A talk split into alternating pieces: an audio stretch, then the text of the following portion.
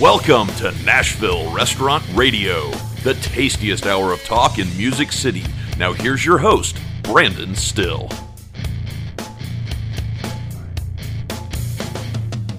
Hello, Music City, and welcome to Nashville Restaurant Radio. My name is Brandon Styll, and I am your host. Here we go again. We've taken uh, about a 10 day break from the last time that uh, we spoke, last time we had an episode.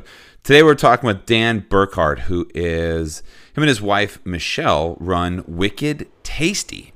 So Wicked Tasty is a handle on Instagram at Wicked Tasty, and um, they had a they have a podcast and they've got a really cool kind of a blog on Instagram, and uh, they also run a company called Menu, which is a pretty cool QR code menu that you can use in your restaurant. So we get into all of that, and I'm excited to talk to Dan. But first, I do during the interview with Dan, we talk about Brandon's book club. So this is brand new, and you know, as the director of operations for the Greenhouse Grill and Maribol, one of the things I do is I read books. I read books all the time, and I'm reading books with other people. So both general managers at both places. Um, I have different books going with them. I read different books with the owner. We're always going through these things, and I wanted to set up an opportunity to really work with the service staff, the kitchen staff, and everybody else and get them involved with reading all of these books and kind of as a leadership development plan. And uh, so I started Brandon's Book Club. It's going to start today, March 1st, 2021. And we're going to start with John Miller's QBQ, The Question Behind the Question. It's a super easy book. It's about an hour and a half read. Uh, it's an hour audio book at 1.5 and uh, it's just a great little book to start with. And what we're going to do is the end of the month, we're going to do a Zoom call. We can all get on the Zoom. I'm hoping I can get the author to come on and talk with us as well. But we're going to get on the Zoom. We're going to talk about the book, what you thought about it, what were some of your favorite parts. Then we put that out as a podcast. We're going to have some fun with it. So hopefully, just so, so keep your eye out for that. I also made an Instagram handle for it. That's Brandon underscore NRR underscore book club. Um, I also have my Brandon NRR Instagram handle. So please go and follow both of those. If you want to join the book club, it's free. No, doesn't cost anything. I'm not charging a penny for it. Um, just jump in. I'm hoping to bring some really good books to people that can follow along and read and talk about. It's going to be leadership based, um, growth based, as well as restaurants. So we may read some chef memoirs and some fun things. So this will be ongoing. Will be uh, there's the Facebook group that we have, which was formerly the Nashville Restaurant Radio Insiders, is now Brandon's Book Club. So you can go in there and we can post different things, talk about it. It's going to be a lot of fun. So if you're a manager and you want to get your staff involved, you want to get other people involved doesn't cost a thing. You just got to buy the book, or you guys can all jump in together and form your own little book club with it. But hopefully, this will be a guideline to uh, to help develop people as we go along on this uh, exciting journey that is life. Speaking of the exciting journey that is life, I've had an interesting past ten days. Um, I've been to California spent a few days in California with my family. Got to spend some time with my grandfather, my grandpa Bill, and uh, he passed away this past Thursday. And uh, I was there with him uh, Sunday, Monday, and Tuesday. And uh, first time in my life that um, I've actually had to sit with somebody and hold their hand and tell them goodbye. It was a very very emotional week for me this week. And um, that's why you really haven't seen a show because I've been out and I've got a bunch of shows coming up. And I don't even know why I mention it. It's just been so heavy on my heart and it's just been such a tough thing. I just, um, I've got a bunch of stuff coming up, but this man was so incredibly special to me. Um, you know, I have an older brother who's, who's an amazing guy, but he's two and a half years older. He's always bigger, faster, stronger, you know. And I had other grandparents that would always tell me that, you know, hey, your uh, your brother's bigger, faster, stronger than you, which if you're, you know, a kid, can definitely give you a complex. And um, my grandpa Bill was always the one who every single night would tell me like, "Hey, you're enough. You're good. Like you, you're okay." And he would hold me and he would tell me that uh, everything's gonna be all right. And you know, through many years of therapy, uh, I've realized just how much that meant. Just how much it meant for somebody to tell you that you're okay. You know, I, there's so much doubt that we feel, and there's so much bullshit right now that we see on social media, and like sometimes it's it's just so validating for somebody just to tell you like, "Hey, you're okay," and um, this gentle, most amazing, godly man we lost this week was that guy for me my entire life, and um, it's been tough. It's been incredibly sad, but there's anything I can learn from this, and I don't think I have to learn something, but it's that I'm okay. You know, sometimes I'm too hard on myself and I don't, I got to get a show out or I got to do this or I got to do that. I've got three jobs and all these different things that I'm doing. And um, sometimes it's okay just to take a step back and realize that, hey, you're enough. I don't know who's listening to this or who needs to hear that right now, but um, you're enough. It's okay. Like you're you're you're good, man, woman, whoever you are listening right now, and um, it's just something that I wanted to tell you, and I wanted to share what my last ten days have been like. Um, it's great to see family. It's nice to get a little bit of a break and travel across the country.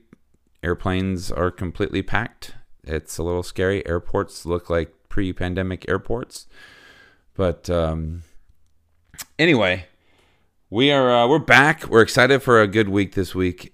We are going to be talking with Sean from Hi-Fi Cookies. We're going to be talking to Zaire, who is the owner of It's a Philly Thing in Bellevue. I'm hoping to have another guest come on. I haven't quite confirmed it yet, but she's a she's a big one here in town, and I'm really excited to talk to her. Not going to say who it is yet because I don't want to jinx that we're going to get to speak. So that's going to be coming real soon. Um, enjoy this episode. Very excited today to welcome in Dan Burkard, who's the co founder of Wicked Tasty and the founder of Menu. Welcome in, Dan. Thanks for having me, Brandon. Well, th- this is pretty exciting. So when I say Wicked Tasty, you're the co-founder of Wicked Tasty. Who's the mm-hmm. other co-founder? What? How did this? Tell me about so Wicked that, Tasty. Yeah, so that would be my fiance Michelle, uh, and she's actually the one who came up with the Instagram handle at Wicked Tasty, and that was like 2017, 2018. So a few years before we actually launched the brand down here in Nashville. So we're essentially a food blog that covers the Nashville um, restaurant and bar scene, and we have a strong emphasis on featuring the local locally owned and, and independently operated restaurants across town. So we really like to feature the chef driven concepts, the concepts that are owned here by local Nashvillians or or people that, that live in the central Tennessee area. So um, that's that's what what's the deal with uh, the Wicked Tasty brand. How did the idea come about? So it's kind of it's kind of a jumbled story. So so the idea for like coming up with the name Wicked Tasty, I think Michelle and I were literally just at a bar one day and we were just drinking and we are one of her friends has a big Instagram page up in Connecticut. Uh, and she's like, we should start an Instagram page. So she's like, I'm just going to get this handle. And we literally did nothing with it for a few years. So that's how like the actual handle came about and the name came about. But Michelle and I were living in Connecticut at the time. And then in 2019, an opportunity presented itself for me to leave the corporate world and for us to move down here to Nashville. So we moved to Nashville in May 2019 quit my job. And my lifelong dream had always been to be an entrepreneur. And I wanted to do something cool, but I didn't know exactly what that was going to be. We had visited Nashville three years in a row and we loved the city. We loved the culinary scene here, the bar scene here. And so we're like, why don't we use that Wicked Tasty Instagram and try to create something? Not that the goal was to become an influencer, a blogger, et cetera, and make that be like my entrepreneurial vision, but it was a way to learn the industry, get connected within the industry to sort of find the passion and find an opportunity.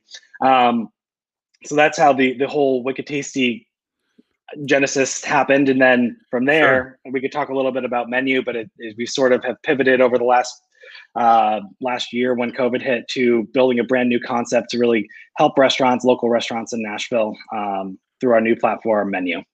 I want to get to menu, but there's so much more before we get to menu. Sure. I awesome. want to I want to go back. You said that you left the corporate world. What were you doing in the corporate world? So this is going to be really exciting for you and all your viewers. I was a sales guy who sold data products to banks. So yeah. it was incredibly, incredibly riveting wow. career. Um, you know, a lot of stuffy boardrooms with you know old old men and talking talking bank financials. It was it was a lot of fun. Um, Gosh, that's that yeah. sounds just like a barrel of monkeys. Yeah, it, it was awesome. But no, it, honestly, like it was a really cool career. I got to travel a shit ton. Um, can I swear on here? Of course. Yeah, whatever you okay. want to do. All right. Uh, I got to travel a bunch, but um, I, I, sort of burned myself out doing that, and it really took a toll on me, like personally, like mentally, physically. Um, and it just wasn't wasn't something that I could sustain doing long term. And my dream had always, like I said, to be an entrepreneur. So I got into doing sales because I was an introvert. I sucked at talking to people. I hated talking to people. And I knew that if I ever wanted to be an entrepreneur, I have to be able to be the lead guy, the sales guy for my company, be able to articulate my vision and talk to people, sell people on what I'm trying to do. So it was sort of something that I almost put myself through as like getting an MBA and in in you know that part of that part of business. So it, it was something that I, I, felt I had to do, but it wasn't something that I necessarily was passionate about. Um, but it, it sort of set the foundation for me to bring me out of my shell, teach me some valuable business skills, and at the same time, I you know was saving up a bunch of money uh, to eventually make the leap into to entrepreneurship. Wow. Okay. So what did you have like a dream when you were a kid? What did you want to do when you were a kid? What is your dream job? I didn't. So my dream job had always been to be an entrepreneur, and I didn't have like a specific industry or like a specific product that I wanted to create. But I always just looked up to small business owners, and always just thought that it was fascinating to me that someone could go out and open a restaurant, open uh, an accounting firm, open a dry cleaning business, whatever it is. I just always thought that it was cool that someone could do that, um, and I was always like interested in figuring out like how someone goes on that journey to do that and like what it takes. Like I always just thought like, wow, you must be like a super special person in order to be able to to do that. You have to be blessed with all this credible knowledge and you have to know all these things.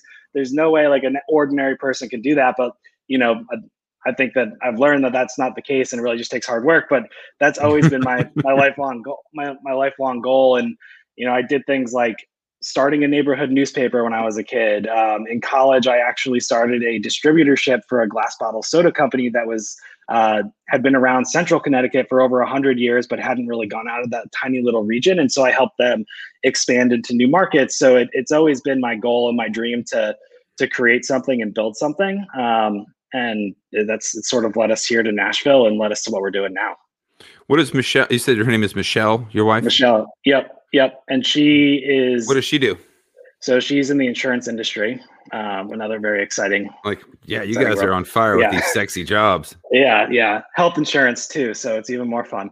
Um, so yeah, she she works for a, a large health insurance company as an underwriter, and that's her full time job. But she does help me out with stuff on Wicked Tasty and menu and her off hours. So she's been awesome. Awesome. So you moved to Nashville in 2000, mm-hmm. you say 19, 2019, mm-hmm. May of 2019. Yeah, so a little less than two years ago. You've got this handle, Wicked Tasty, mm-hmm. and you guys just start eating around town, taking pictures and posting about it. And I, did you you did a podcast too, right? Do you do a podcast? Yeah, actually, we just jump started our podcast yesterday. So we had done two seasons prior to COVID and then COVID hit, and we were in the process of launching the the photography business, like I mentioned, and then we started pivoting over to the menu stuff, and everything just kind of like got really crazy. So we sort of put a pause on the podcast, but um, recently I, I've started talking with different chefs and entrepreneurs and people in the food industry, and it's really just ignited my like passion to get those stories out there again and sort of take a different different spin. So in the past, we had really focused on the local Nashville entrepreneurs and restaurant owners. This new season going forward, I've really found passion in data and marketing and branding and like what goes in behind the scenes of like creating a restaurant concept, creating a restaurant brand, nice. scaling that, growing that. So like that's sort of the angle we're taking with it this year. But yeah, it's it's we've we did um we have the Instagram, we have the podcast, we had a blog, sort of shut that down too when COVID hit. I'm trying to jumpstart that as well. You got a lot of a lot of irons in the fire. Yeah. That's so was kind of put out as much as we can. Have you ever like? I want to get like just some of your favorite places, and I, I am going to get to the menu uh, mm-hmm. piece because that's mainly what I want to talk about today because there's so much there. I think really good, interesting stuff. If you own a restaurant or if you work in a restaurant, I think so many people miss the menu side, but we'll get into that in just one second. Um, okay, so favorite places in town. What's the first place you ate at? Is that where, where's your favorite place to go? Do you have a favorite area? Let's talk about Nashville food scene. Yeah, so we we live in the Gulch, so we eat around the Gulch a lot, um, just because everything's walking distance. But first meal we ever had in Nashville as Nashville Nashvillians, I guess, um, is was at Burger Republic. Um, we love their burgers, great burgers. First meal we ever had in Nashville was in 2016 we had just gotten off the plane. Our Airbnb wasn't ready. We had our luggages in tow and we got dropped off at Frothy Monkey downtown. We are huge fans of Frothy Monkey. We love we love them. Um, amazing food. So you when know, I you know Frothy Monkey has a bakery also. Did you know that? Mm-hmm, mm-hmm. That they deliver bread to restaurants. Just as a, a, a free plug to Frothy Monkey, if you're out there and you need to buy fresh bread on a daily basis, uh, Frothy Monkey will deliver to your restaurant. Yep. Check them out. Um, couple places that we always bring people when we have guest visit. So Peg Leg Porker is one of our favorite spots, and that's right around the corner from us. Great barbecue. Um, we're big fans of Hattie B's hot chicken, which I know like to some like OG Nashvillians and people that live here. You know, there's always the hot chicken wars of what's the best, what's the original, what's the first, blah blah blah. But we we really love Hattie B's. I mean, all the hot chicken we've had around town is great, um, but we've just always had had a great time at Hattie B's.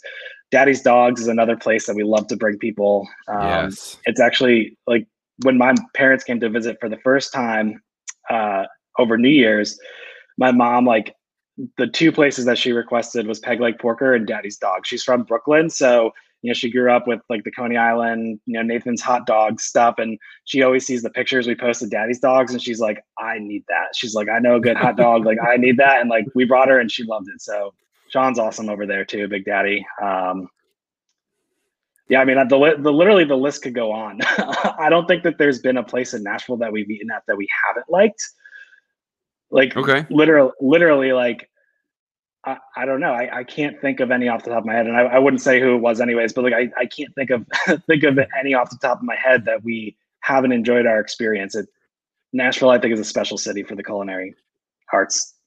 It really is. Um, have you been to you you seem to like sandwiches. I see a lot of pictures of like hand sandwiches, burgers, fried chicken sandwiches, hot chicken sandwiches. Have you been to East Side Banh Mi yet? No, have not been there. I'm putting that on the list though. You need to put that on your list right now and you're going to send me a special message and you're going to go, "Dude, that was legit and then you're gonna now be hooked and you're gonna eat there you're gonna start bringing your mom there when she comes down because it is that, they're featuring they're doing a thing right now where they're featuring different chefs. They're featuring a sean brock banh mi right now oh, and nice. they've got just some really good stuff going on. Chad and gracie are, are good good people and um, they're doing amazing stuff over there. Mm. so do you go to the east side much? Do you go over that area very much?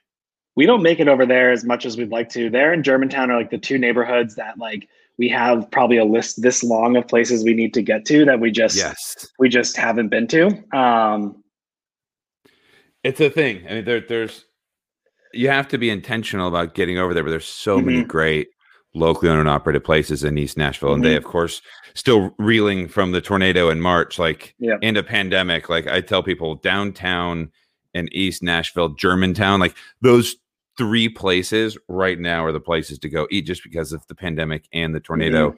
They're just still reeling. So it's a um should definitely go check them out. Absolutely. Pelican and Pig and and all those places too. Yeah, fantastic. Mm-hmm. Okay, so one of the things have you have you worked in a restaurant before? Have you been like Never. Hospitality is 100% new to me. Like, obviously, I've eaten in, in restaurants. Um, if I tilt the camera down a little bit more, you viewers would definitely agree. Um, but yeah, I've, I've eaten in restaurants, but no, I've never, never worked in the industry, knew nothing about it. And I think that's actually been the coolest thing about like starting my show and speaking with chefs and, and people who have opened restaurants is I I feel like from an industry outsider, there's this preconceived notion that like anyone that cooks food can open a restaurant, and that's like one of Not the biggest lie. One of the biggest lies ever is like, it, that's like honestly, I would say that's probably like ten percent of what it actually takes to open a restaurant. Like just because you can cook good food is not a guarantee of any sort of success or anything, and I think that's the thing that's been amazing. Like getting involved in this industry is seeing behind the scenes what goes into actually creating creating a successful concept. Well, there's a lot. I mean, there's there's so much that goes into it, and I think it's it's unique and fun that somebody that's not, you know, I think that we restaurant veterans, you know, can get jaded sometimes, and we start we we build calluses, and we kind of get these mm-hmm. opinions mm-hmm. that are hard to shake, and mm-hmm. sometimes it sometimes those things can be detriments to people.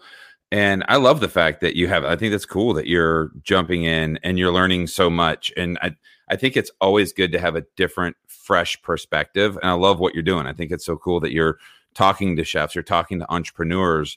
And I mean, I'm sure it's a learning process for you as much as it is for them to hear somebody, not necessarily outside the business, but somebody looking in going, Hey, I think I can help. I have that mm-hmm. spirit. I have let me let me i don't i'm not jaded by anything. I have a fresh perspective. And i think that's something that a lot of people need. Yep. Does that make sense? It yeah i i agree. Like i always think a fresh perspective is welcome and i think that i mean what we're doing with business too like we're always seeking out people that have a different opinion than us or people that might not even be doing anything near what we're doing, but just to see what they think about what we're doing, or if they could share their perspective on what how they've done what they've done, is always incredibly helpful. And I think the more different perspectives and different sets of views you can get on your business, whether it's a restaurant or anything else, is incredibly important. Are you a uh, are you a reader? Do you read lots of books? I do. I wouldn't call myself a reader. I'm not like a bookworm where I'm powering through you know a book a day or a book a week but i i try i try to read as much as i can um, and i really love reading books on both recently the hospitality industry um, really trying to just get inside the mind of what's going on with um, with restaurateurs and people who, who run restaurants but um, also just any general business books I, I really enjoy and books about human psychology and stuff like that. Yes i'm with you. I'm i'm actually starting something march 1st I'm announcing it right now. You hear this, Dan? I'm, I'm making the announcement right now. I haven't announced to anybody yet. Uh, March 1st, we're going to start Brandon's Book Club. Love it. And I'm going to start doing a book every single month that we're going to listen to, read, whatever you want to do. And at the end of the month, we're going to do a massive Zoom for everybody in the book club. And we're going to talk about it. Hopefully, get the author to come on and talk with us about the book. But it's going to be you know, culinary books, leadership books, just different things that I'm going to facilitate for people, mainly for my my teams at my restaurants, but for leadership leadership development and culinary education. But we're going to start doing this. We're going to do a Zoom that's going to be like an hour long Zoom, and I'm going to turn it into a podcast. We're going to put it out there so that everybody can kind of glean whatever they want to off this. But it's going to be interesting. I'm going to open up to everybody. So yes, we're going to do a book club, Brandon's book club, starting March 1st. Do you have a book for the first month already picked out? Yep. We are going to be doing QBQ by John Miller, uh, the question behind the question. And uh, John has been on our show before. And uh, his book, it's an hour long read, maybe a two hour read if you're taking your time with it.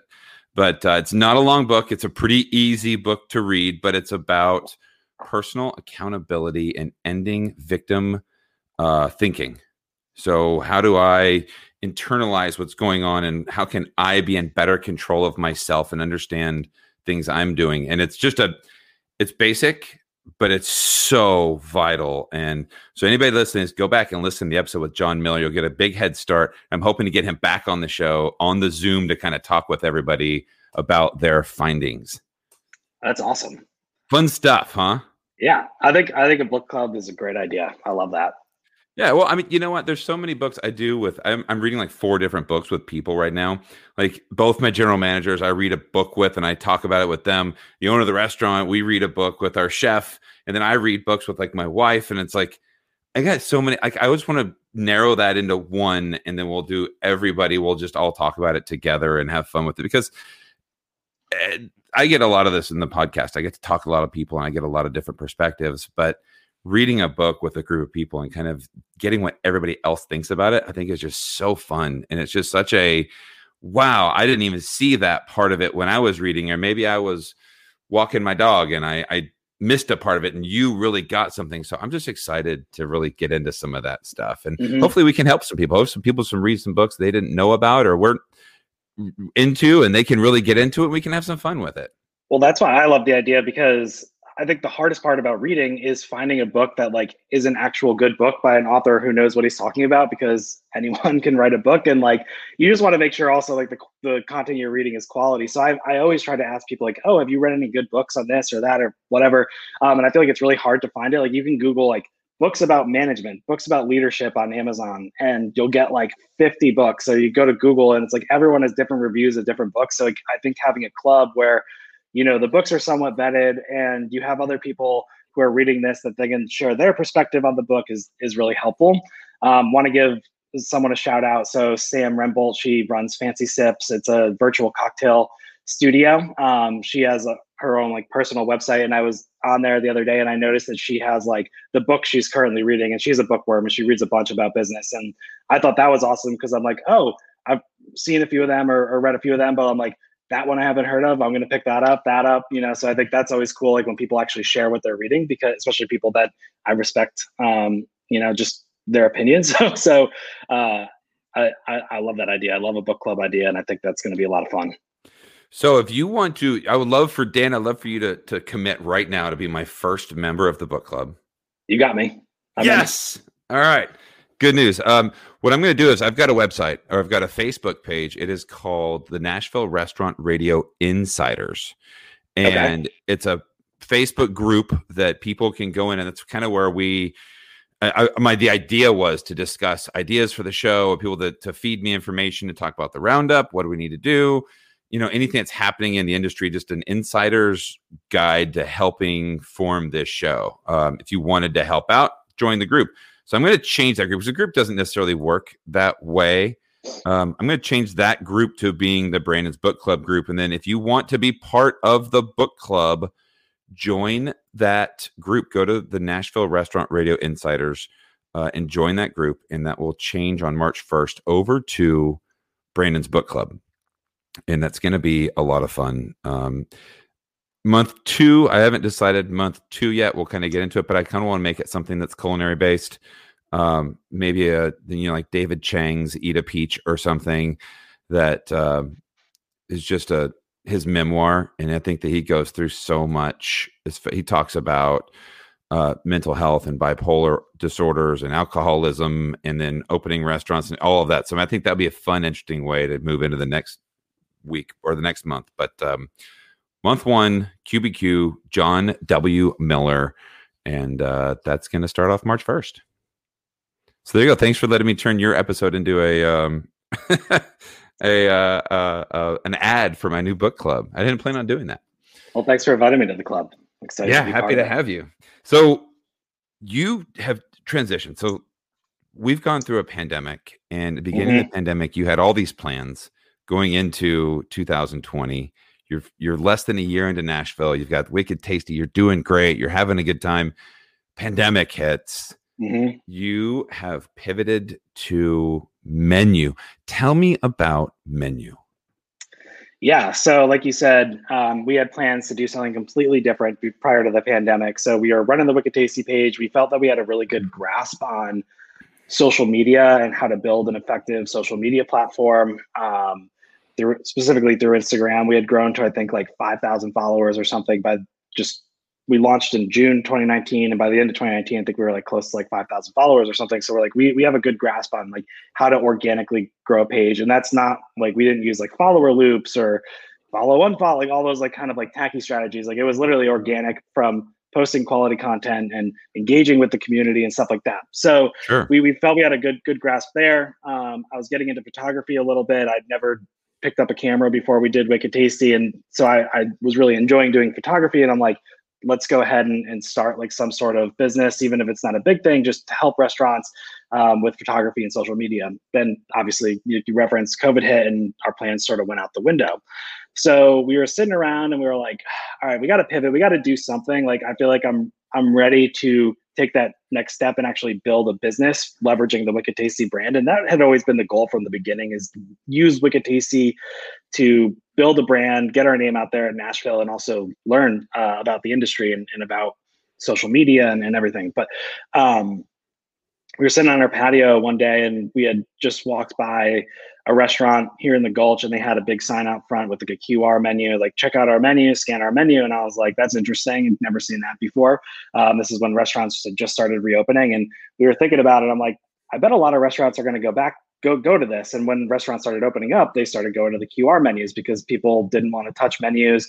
There was guidelines where if you were giving them menus, they either had to be disposable, which is expensive, or they had to be cleaned between every every guest, um, and that's difficult to do. So restaurants went to QR menus, but one of the things that really sucked about them is they basically uploaded their PDF menu onto their website and gave it to their guests on a smartphone, which really sucked. It's not an optimal way to view a menu. A lot of pinching, zooming, scrolling. You're you have to go back and forth. It's really tough to read. Um, and we're like, there's got to be a better way for restaurants to leverage this technology. And I was like, well, we're good at taking pictures. We understand the value that pictures bring to the culinary industry, and specifically restaurants and bars. Seeing food sells food. So why not like marry that into a digital menu? So that's where the idea for menu came about. Um, we started tinkering, building it out a front end platform on Wix just to have a proof of concept. We launched with Stock and Barrel, our first beta partner, uh, in the early fall of 2020. And we recently launched over at Avo in West Nashville, which I think is probably around where you live, Brandon, and then also Fat Bottom over in the nations as well. Yeah. Um, we have a few other beta partners that we're, we're working with too. And um, we're planning on launching our full platform in April of this year. So a couple couple of weeks we'll we'll have it live and there's some cool stuff we're doing on the back end of the, the platform that our development team's building out we're going to take a quick break to hear a word from our sponsors when talking about what chefs want really the question is how do they do it no fees no fuel charges no surcharges never this allows you to order as much or as little as you need as often as you need seven day delivery Access products every day, trimming your waste, increasing your valuable shelf life, and allowing you fresher product. 24 7 customer support. Call, text, chat, email anytime from anywhere. Uh, they take a team approach to serving you at 800 600 8510 or whatchefswant.com.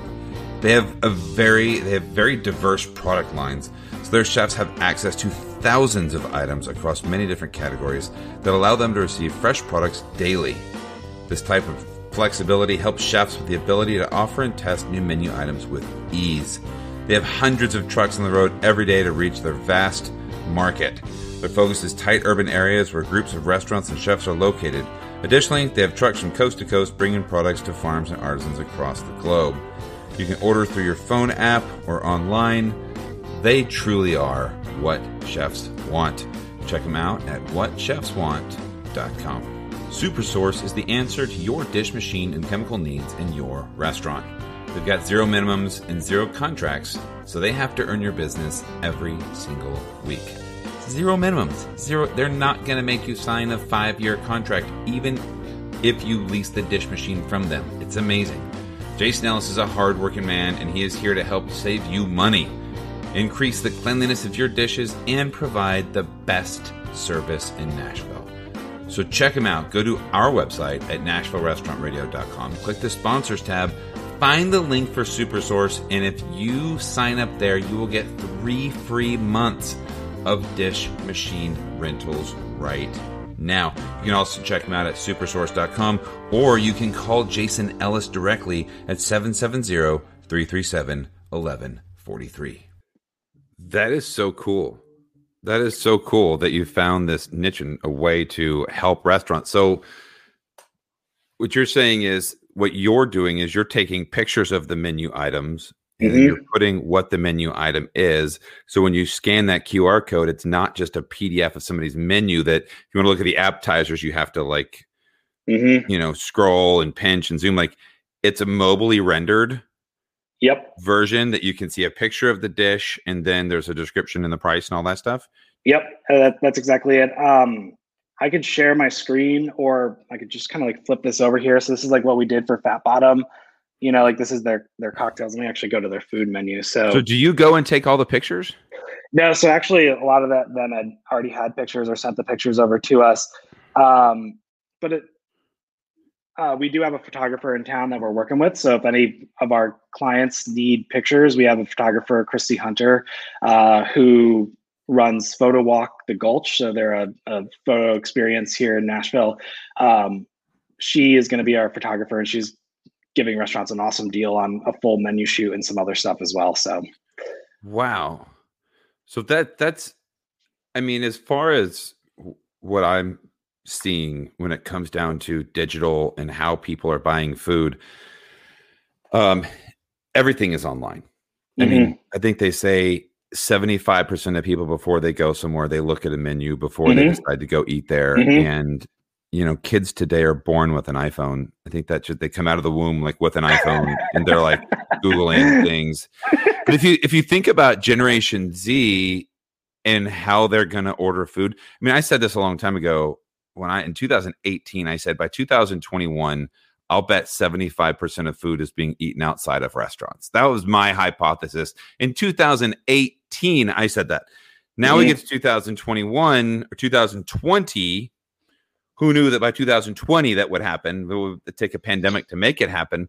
But it really just accentuated what I saw coming anyway is that the digital world, everybody has a phone. Have you ever been in a room with somebody and asked a question like, hey, do you guys know how many centimeters is in nine feet? Everybody can tell you within like 30 seconds. They go, hey, Siri, how many centimeters in nine? Like, everybody has a phone that can just find it. So if you say, hey, I'm hungry, what do you guys want to eat? Everybody just goes, "Oh, well, I'll just look right here. What do you got?" Mm-hmm. And they just mm-hmm. do that. So when you look at how people are, are visioning how they're looking at your content, they're looking at your menu. Mm-hmm. I don't think there's anything more important than you can do than to have something like what you're doing. I mean, to have a picture of the actual menu item and then the description of the menu item mobily rendered so that anybody can mm-hmm. clearly see, not only read what it is, but they mm-hmm. can see what the food looks like. I mean, that's absolutely yep. brilliant. Is there anybody else doing this?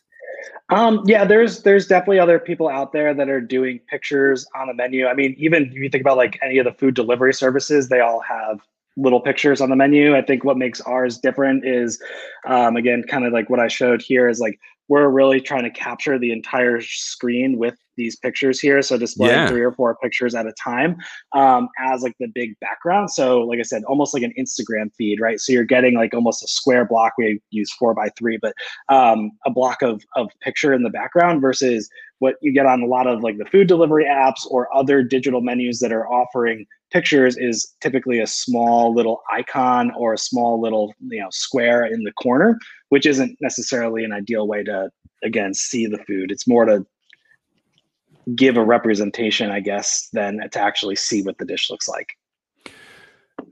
Okay, so menu engineering is another aspect of so that we're going we're going to go back to like 1940.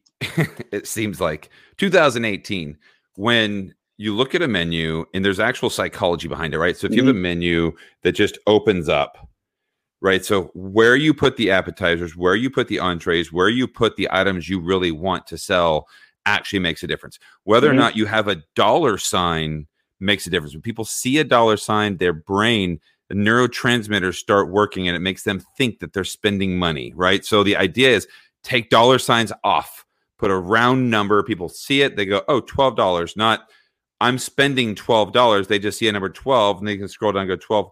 A lot of people buy food based upon price, but if you can lessen descriptions. There's so much psychology behind it. People read a menu, they start, I think, top left, they go down, and then they go across to the top right and then down and then kind of back towards the middle is how most people read a menu so the you want to put the most profitable items in the places the most eyeballs are going to see right so the items mm-hmm. if you're an italian restaurant everybody who's anybody will probably order the spaghetti if you put it in a certain spot on the menu you want to put the spaghetti down in a pl- place where that's the last place they're going to look and put your veal piccata or your saltimbocca, these amazing dishes that you want people to eat in the right places.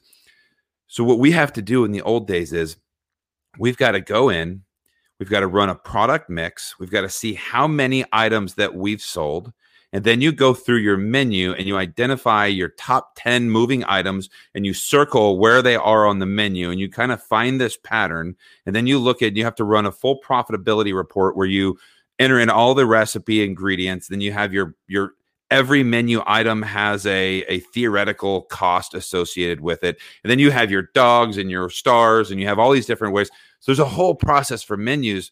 I'm envisioning with what you do you could probably spit out analytics that show me what items are looked at the most, what items mm-hmm. are clicked on the most, what items are ordered the most without having to run all of those reports like I would have to do in 2018, way back in the ancient days. is that is that is that data available? Can you do stuff like that? Yeah. So when we initially launched menu sort of in our beta phase, like I was referencing with Stock and Barrel, Avo, uh, the Mac Shack, in um, Fat Bottom over in the nations. It was only a front end platform. So that's sort of what we have now. But what we're in the process of developing that's going to be launched in early April is going to be our entire backend system. So that'll do a couple things. One, give restaurants the ability to manage the, the menu on themselves by themselves. So rather than having to rely on me, they'll actually be able to log in, upload items from their own smartphone. So if they have a special for the day, they can go and do that. But in terms of the analytics that you were referencing, that's also something we're incorporating, which I'm really excited about because we're going to be able to show restaurants using um, Google Analytics and Facebook Pixels what items people are spending the most time on. You know what percentile each item ranks in terms of like getting clicks on and to view the image and stuff like that.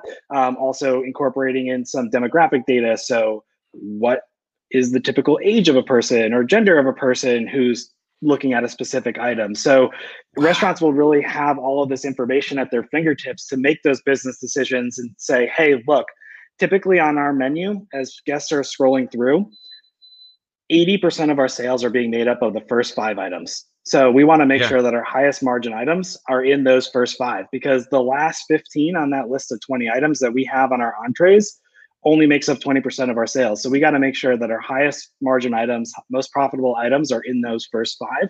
And we're going to give them the data so they can actually see within those first five, maybe it's the third item that really gets ordered the most. Or maybe there's a burger on your menu that people are clicking into and, and looking at that's the second item on on your menu but for whatever reason when you're marrying that up with your pos sales data it's only getting ordered 5% of the time. Maybe that means the pricing is off or there's something wrong with that item that people are looking at it but they're not actually ordering it. So we're going to give restaurants all this information so they can better understand their guest behaviors how they're moving throughout their menus something that no one can really do now unless you have all these high tech cameras trained on your guest eyes as they're looking across their menus, right? Like no one has that technology. So like it's going to give guests or give restaurants insights into how their guests are navigating their menus and understand what the guests are looking at, what they're looking for, and, and better optimize their menu to be more profitable. Also, if you have five dishes that are just like super sexy, like everybody takes mm-hmm. Instagram pictures of them, and those are the first five things you show when somebody's looking mm-hmm. to see if they want to eat there, and they see those first five dishes, they go, "Okay, we want to go here. Let's see. I got to eat this. I got to see this." I mean, you can easily do that. I mean, it seems like something that's a uh, a no brainer. Let me ask: Is this just for the website? So if I have a website, Brandon's Kitchen and I want to show people the menu, but what if they want to order food? So if they want to go, oh, good, I want to order that. Can they just like click on that menu item and add it to a cart? Do you work with any online ordering system, or is this just a menu somebody can have on their website? If they want to order it, they have to go to a separate page. Yeah, so this is actually for in-house dining. So oh, for QR in-house codes. Dining.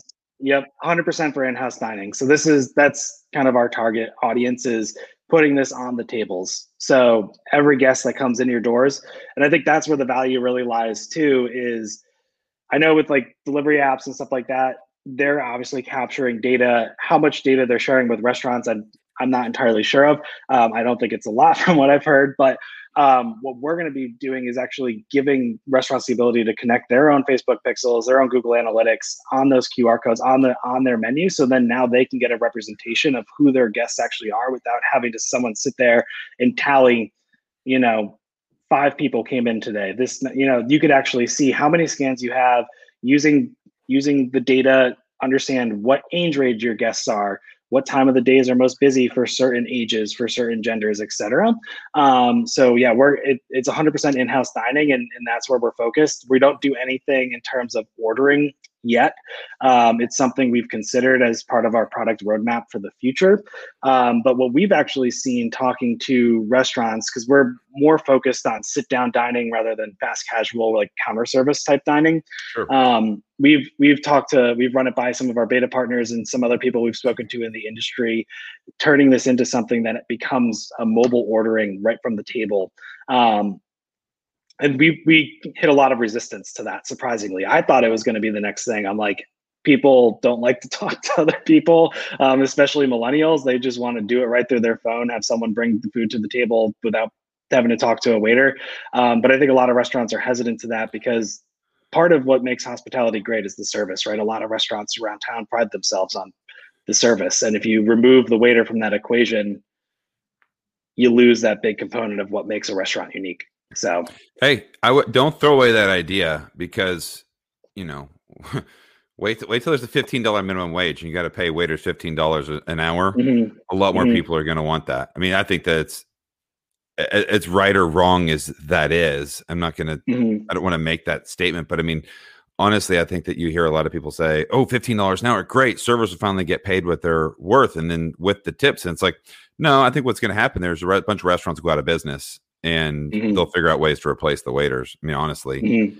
which is not good. I mean, I think that what we have going mm-hmm. on right now, the level in which our servers are able to go and make tips and do the things they do, uh, it motivates them. It's a whole, and and I don't know any server that makes less than fifteen dollars an hour. I mean, you have to work. It's it's not a good situation if you are. Go find something different.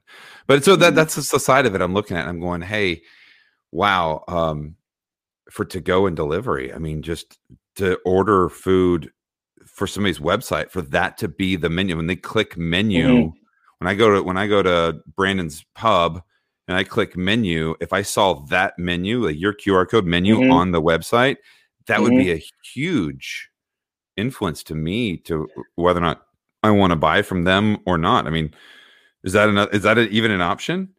Yeah, I mean, yeah, we could definitely. So, in terms of being able to buy, um, or delivery? No again not yet. That's that's not something that we we have set up. Nothing from like the merchant side or anything integrating into pos um, again it's roadmap. It's something we're definitely considering and looking at um, as we build future phases of this. But to your point that's like kind of the whole genesis of this idea is that pictures sell food right? Like i we decide where to eat by looking at pictures. That's 100%. You know, we we don't go somewhere unless we know what the food looks like in advance. The problem is with that a lot of times if you go to like Yelp or something, you get sh- shitty pictures that someone took in dim lighting, does not make the food look flattering. Then you're also seeing reviews by someone who's pissed off because the bathroom had a soap that didn't smell the way they wanted it to smell. So now you get a you see a one star review, even though they say the service was great, the food was great, the soap just smelled weird in the bathroom. You know, it's like you don't want guests necessarily seeing that. You want to control the narrative, and by having this as your menu and giving guests that one stop shop where they're not looking at your menu on your restaurant and saying that burger sounds good. Now let me go to Yelp. Let me go to Instagram and see if I could find a picture of it. This gives you the opportunity to control that narrative with your guests and then for those who are actually in house, think about how many times you've been sitting at a restaurant back in the Stone Ages before um, we had digital menus, and you saw a dish walk by, you know, and you're like, oh, I wish I ordered. Well, yeah, what is that? I wish I ordered that. Like that looks great. Like I think we're going to give restaurants an opportunity to increase their top line sales because when I go to a restaurant, I don't necessarily always want to get an appetizer. You know, we're little bit frugal and we kind of know what we're going in for. You know, I'm going in to get this burger. But if I am looking at the thing and I see the white pimento cheese dip and it looks awesome, I'm like, uh, I'm not like that hungry, but this looks amazing. I kind of need it. So it gives restaurants, I think, an opportunity to increase their average ticket size by sure. actually giving guests a reason to order something that they might not have ordered. I love it. I think that's a it's a cool concept, man. I think that mm-hmm. um, it's definitely something that people can utilize, and uh, I think you'll do well with that. Yeah, for sure. I'm excited. I'm excited. I think it's a really cool way to help restaurants um, through this time. Sort of our slogan is we're not here to just help restaurants survive. We're here to help restaurants thrive. And I think this is a tool nice. and a platform that's going to give them that opportunity. You know, we're not just a COVID solution that's here to help them skate by. Like we we want to give them something that will set them up for long-term success, something that they can use to better their brands, better their restaurants, and you know, really build a, a profitable operation and, and restore what they had prior to the pandemic. Well, I love the idea that um, the the back end analytics when you kind of get to it. I mean, that's the the stuff people like me, you know, as a director mm-hmm. of operations for two restaurants, that's the stuff I'm looking at all the time because mm-hmm. that's how I'm making informed decisions. You know, mm-hmm. if I don't have that information, I can't like all those reports or reports I run every week. Now I'm looking at mm-hmm. theoreticals, I'm looking at food cost, I'm looking at bar cost, but I'm also looking at labor and I'm trying to I we use Ctuit and I go in the back office and I look at I can run a hundred different reports. And that's all I do. So I mean to have a report to see what everybody's looking at when they sit down in the restaurant and what items they're looking at the most and what's actually ordered. And uh, I think that's that's that's really good stuff, man. You're doing you're doing good work, and that's a good pivot. And um, I thank you for coming on today. This has been fun. Yeah, Brandon, this has been great. Thanks for allowing me to share a little bit about what we're doing. And it's crazy. Like you told me when we moved down to Nashville 2019, as less than two years ago, that we would be launching like a tech company for the restaurant space, like I would have been like, you're crazy. But here we are, you know? Wow. Well, it's cool. I, I didn't, when I first started my podcast, I was like, I don't think there's another podcast out there that's doing this. And then I found yours and I was like, oh man, I love it. It's really good stuff. And in this business, in this uh, city, we're all about um, supporting each other and doing great things. And, you know, I, I'm a big fan of elevating the industry in any way that I possibly can and it sounds like you're doing similar things. I'm so excited to have you part of the book club. I'll get stickers yes. made. I'll hook you up with sticker. We'll do a hat trade because right. I definitely yep. want one of those hats. Mm-hmm. Uh, I want the blue one back there. Those are cool hats. What do you got going yeah. on back there? Those aren't bananas. What are those? No, those are my. I think I don't know what type of squash is, but they're some oh, sort oh, of a, squash. That's a yellow. Uh, it's a yellow squash. Doesn't yep. even look like a crook neck. It's a straight neck, yellow squash, medium yeah, size. I am a really produce guy. Yeah. All right. So what do you what it, uh, do you guys do a lot of cooking at home? Who's the cook in your house? Not me. it's Michelle. Michelle.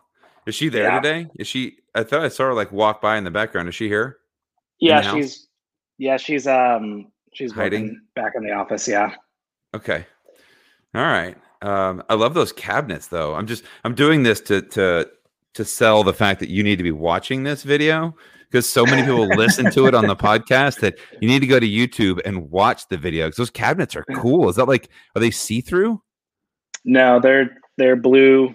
They're like glass, but they're they're blue. They're like painted. No, you can't see through them. Oh man, those are cool looking, man. I like that. I like your kitchen. That's that's it's a cool kitchen. Thank you. I got a little, can you see it over my shoulder? Uh, it's kind of in the background. I have a yum sign back there that we that we like to feature in, in some of our videos. I don't see it. Where is it? Yum. There it is. I was at Home Goods. So when we first started with Katesi, I was like, all right, we're going to do a lot of like home cooking videos because we were looking at other food Instagrammers and food bloggers. We were like, oh, they do a lot of cooking at home. So we're like, why don't we do that? Um, but I hate to cook, so I don't know why I ever thought that we should do that. But um, but anyways, I went to Home Goods and I spent like $150 on like random stuff. Like if you look down like below here, like all of those like different serving trays and stuff was all stuff that I just bought at Home Goods. Like, oh, this will look really great for like plating all of our food. Like we'll get creative shots. We've probably used it like a total of five times, but we've done a couple cool videos. Actually, if you go to uh, the Wicked Tasty Instagram, probably scroll back a little bit on our Instagram TV um, posts. We did one where we took a Hattie B, we took Hattie B's and we built it into like a Hattie B's hot chicken pizza, which was one of the most delicious things ever. We also took a oh, five daughters, five daughters donut and used it as like a bun for uh, some crazy donut that we put like peanut butter and bacon on. Uh, we took peg leg porker and we took like their slaw. We took their um, their pulled pork. We took some French fries and we made like sushi. So we actually bought like the wraps and the rice, the sticky rice, and we, we made like barbecue sushi, which was pretty fun. So I don't know. It was, it was we we, feature, we try to feature our yum and everything. It's like Seinfeld, how they always have a uh, they always have a Superman in every episode. It's like, can you find the yum sign in all of our videos? I don't know. You have to go watch. Oh, so see, there you go. Now I have to go back and watch. I'm like, where's Waldo? I'm like, there's the yum sign. I found it. I actually well, don't know that it's been in every video. So if you don't see them, don't don't go crazy rewatching them. well, I, uh, I am honored to have you here. It's nice to make new friends and to have um, have you guys on the show. I've got one of these coming at you. Yes. The charcoal yeah, snapback. This is actually yeah, my well, personal one that I wear. It's kind of dirty because I wear it like in the pool and everything. but that blue one, yeah, we'll, we'll do a trade here. That's awesome. So, can I buy that hat somewhere? So, actually, that's a good a good question. So most I bought them mostly to like give away as like promos to restaurants and people, but um, we're selling them here in the Gulch at Pet Wants. So they're a local dog store run by a veteran, and he has a new charity that he's doing. It's called Dogs in the Streets, and he every week he goes out with Metro PD and he gives away dog food to homeless people um, that have dogs um, to make sure the dogs have food. And he also gives them some other supplies and stuff. So we are selling them there for 30 bucks. And for every hat that you buy, we're giving away two pounds of dog food to the Dogs in the Street initiative. So if you want to go support a great veteran owned, local owned business here in the Gulch, Pet Wants, you can also pick up a hat there. And um, part of the proceeds goes to awesome cause. That is so cool, man. I love that. It's a great idea. It's a cool hat too. Yeah. If you're if you're watching this, you'll get to see the hat again. Yeah, that's right. On the YouTube page. And I want that blue hat. We'll have to go have lunch sometime, and I'll, we'll do a hat and shirt trade because uh, that's what I really have them for. But I sell them in case people want them. maybe we'll we'll meet up at Eastside Banh Mi. Oh, I like it. Yes, let's do that. Uh, and, and I'll, I'll, I'll introduce to, you to the place. So I love the fact that you're like super analytically driven and you love data. And I think I, I don't know if I mentioned it before we were on the, the air, early when we were on the air, but our podcast, like we've taken that new pivot to really having a fresher look at like marketing, branding, data. And I'd love to have you on at some time to just talk about like everything that goes on from like an analytical standpoint, you know, behind the sure. scenes at restaurants. So, I'd love to. Yeah, anytime. Uh, that's that's my wheelhouse. i I love numbers. Numbers are the you know i've always said math doesn't lie there's you know mm-hmm. math is math is math and numbers mm-hmm. always uh, make sense and when you look at them enough you can find patterns and rhythms and you can see it's really the ultimate report card uh, with everything with all of your actions and all the things that you do and how we're intentional with everything that we do is all based around um, mm-hmm. the guest you thought i was going to say numbers but it's all based around the guest numbers come second um, yeah. Dan, one of the things I always do every episode, I let the guest take us out.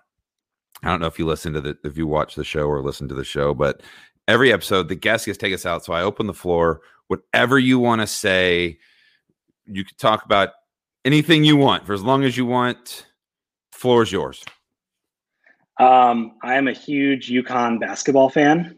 So went to UConn. My dad went to UConn. My brother went to UConn. My uncle went to UConn. Born and raised. There is home videos from when I was a child. My birthday is March 27th, so always right around like the Elite Eight time. Um, and there's home videos. I was born in the 90s from the mid 90s when UConn basketball, I mean, we've been great because we have four championships in the last 20 years. So um, we've been great since, but we are really, really good in, in the mid 90s. And that was before we had won our first championship. And my dad, there's a home video of me like as a two or three year old trying to rip open a birthday present and my dad is on his knees in front of the tv like with his hands over his head and my mom's like dave dave come help come help dan open his present. And he said i'll be there in a minute i'll be there in a minute. You could just hear him yelling at the tv watching the tv so um, that's where my love for UConn basketball came but uh, we got our star james bouknight back. He's going to be a nba lottery pick and um, i'm hoping that we can finally get back to the ncaa tournament it's been four years now since we've been there. Um,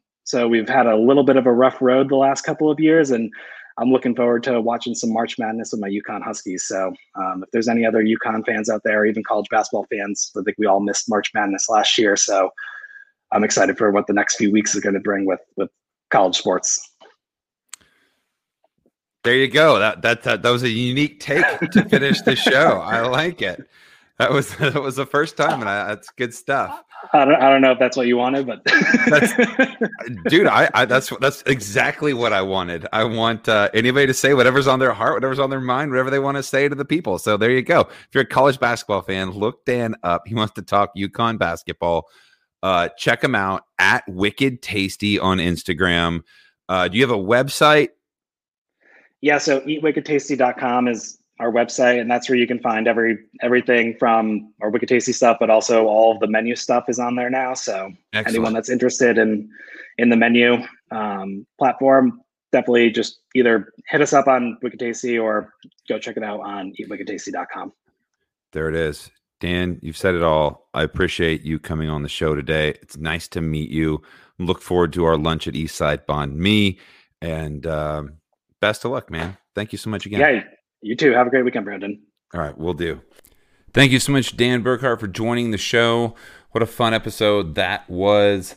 Um, again, if you want to join Brandon's book club, feel free to go to our Facebook page, follow us on Instagram, join the conversation. If you wanted to read books with other people in the industry, this is your chance. Um, thank you guys for listening today. You are enough. And um, I really hope that you guys are being safe out there. I love you guys. Bye.